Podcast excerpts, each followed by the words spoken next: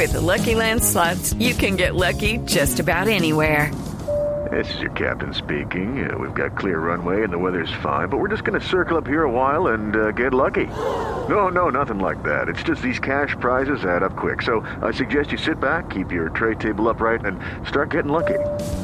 Play for free at LuckyLandSlots.com. Are you feeling lucky? No purchase necessary. Void where prohibited by law. 18 plus terms and conditions apply. See website for details.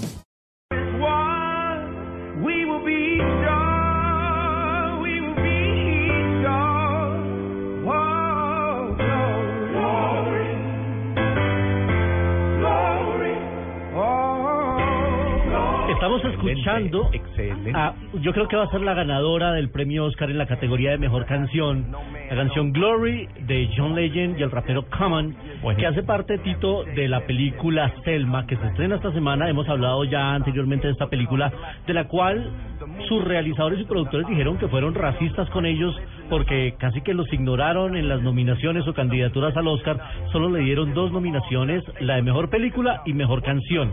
Y después de ver la película, yo sí creo que se merecía una, se merecía una nominación más y era la, la de mejor actor. A mm, este actor David Oleyowo, que hace el papel de Martin Luther King. Y yo sí creo que valía la pena que lo hubieran incluido en la categoría de mejores actores. Es una película dirigida por una mujer, Ava DuVernay, y la película nos narra la lucha de Martin Luther King por lograr la ley que les permitiera a los negros votar. Porque en algunos estados, en algunos estados los dejaban, pero en otros les ponían mil trabas que casi que se convertían en un impedimento para que ellos lo hicieran. Y la película se centra en una marcha que lideró Luther King, Martin Luther King, entre una población que se llama Selma y otro pueblo que se llamaba Montgomery. Y la película se centra en esos episodios históricos. Es muy interesante, tiene varios momentos importantes de discursos de Martin Luther King interpretado muy bien por este actor británico de origen africano, David Oleyowo, que estuvo el año pasado en el Festival de Cine de Cartagena.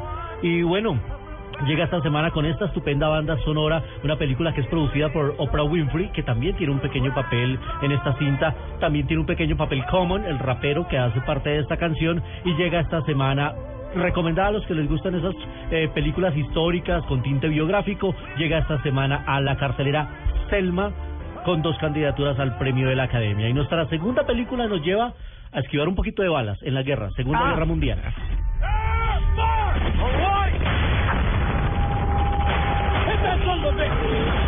Dieron duro ahí, ¿eh? ¿Muere alguien? Duro. Perdí la cuenta. Uy. La película se llama Corazones de Hierro, en otros países de Latinoamérica se conocerá como Corazones de Acero. Dirigida por David Ayer, protagonizada por eh, el señor Brad Pitt.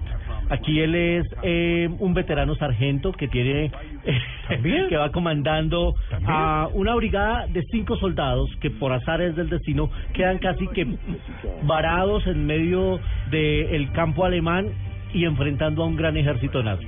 Una película de heroísmo, de coraje, de valor, con mucha bala, pero ambientada muy bien en, en, en, la, en el año de 1945. Pero es Aparece- el estilo de esas películas épicas de la guerra de hace eh, 30 Sí, años sí. o, o, Sí. o Sí, ya ¿es es una, del una estilo? moderna. Sí, Es el- por ese estilo. Muy épica, muy bien ambientada, con eh, escenarios muy bien logrados, con una historia una muy americana. Recuerden, aquí los americanos los buenos y los alemanes son los muy malos, aunque tiene unas unos pincelazos en los que no deja tan mal plantados a los alemanes. Ya lo verán los espectadores cuando vean esta película dirigida por David Ayer. A mí me gustó y tiene un elemento que, que no me gustó tanto pero que a- de pronto a, a los espectadores que la vean los puede ubicar y es que cuando están enfrentándose los ejércitos, curiosamente las balas de los americanos se ven verdes, pero las balas de los alemanes se ven rojas. Ah, sí, sí. Entonces, ayuda a ubicar de dónde y para dónde van las balas, sí. pero en ese Semáforo de momento a mí me parecía la guerra de las galaxias, Ah, sí, con sí, sus sí, láseres sí, verdes muy- y rojos. muy- muy Entonces no sé, truculento el tema, muy- no sé, habría que verlo y discutirlo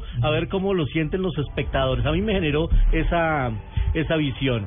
Y nos vamos muy rápido a 35 milímetros, estoy recordando al mejor de los guasones. Oh, claro. 35 milímetros en Blue Jeans.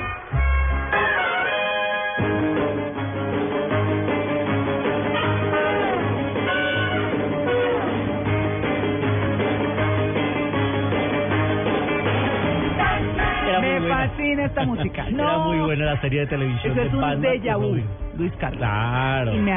¿Sabe quién patrocina? Me acaba de llegar a la memoria porque esta serie la presentaron en Colombia cuando estaba de moda. Por allá en el año 61, y cuánto. Sí, 70. ¿Sabe quién la patrocinaba? Croydon. Croy.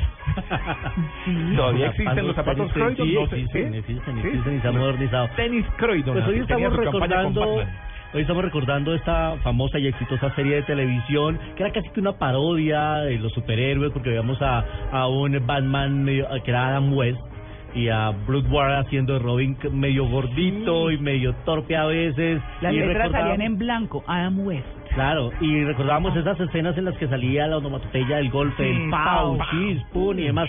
Y hoy lo lo traemos a esta sección porque un día como hoy, un 15 de febrero, nació César Romero, que era el guasón de la serie, que era despiadado, pero parecía un bufón también y era maquiavélico este hombre que nació en los Estados Unidos, pero que era de padres cubanos, César Romero, y hizo muchas películas, más de 100 películas, muchas de ellas al lado de Carmen Miranda, eh, esa mujer que tenía flor, eh, frutas en su cabeza. Eh, y bueno, para mí sigue siendo el, el- la referencia del guasón, aunque sin, Sí. sin duda Jack Nicholson lo hizo muy bien, Heath Ledger hizo un psicópata despiadado, impresionante, pero este guasón para mí será el guasón. El más, señor más César acorde Romero. con los cómics de la época. Claro. Obviamente. Claro, claro que sí. Y para cerrar, les digo que las 50 sombras de Grey, como se esperaba, la más taquillera en los Estados Unidos, 77 millones de dólares.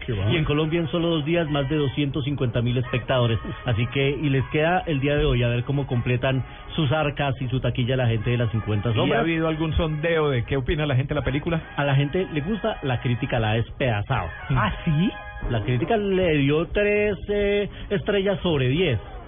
Uf, no. Pero no es una película para la crítica, es una película Sí, para, la, sí. para quienes leyeron el libro y quieren ir a encontrarse con el Y libro. mientras los productores reciban el chequecito, A fin de no mes. hay problema. Sí, es el reggaetón del cine. Bueno, pero hay que, bueno, Uh, hay que pagarle al de la agencia de comunicación, ¿no? Que hace ocho meses viene Sí, organizando esto. ¿no? Creo que más. Un poquito así. Y la Armando. escritora, y la escritora del libro es Armenta Larry. Claro. Pero dicho eso, está.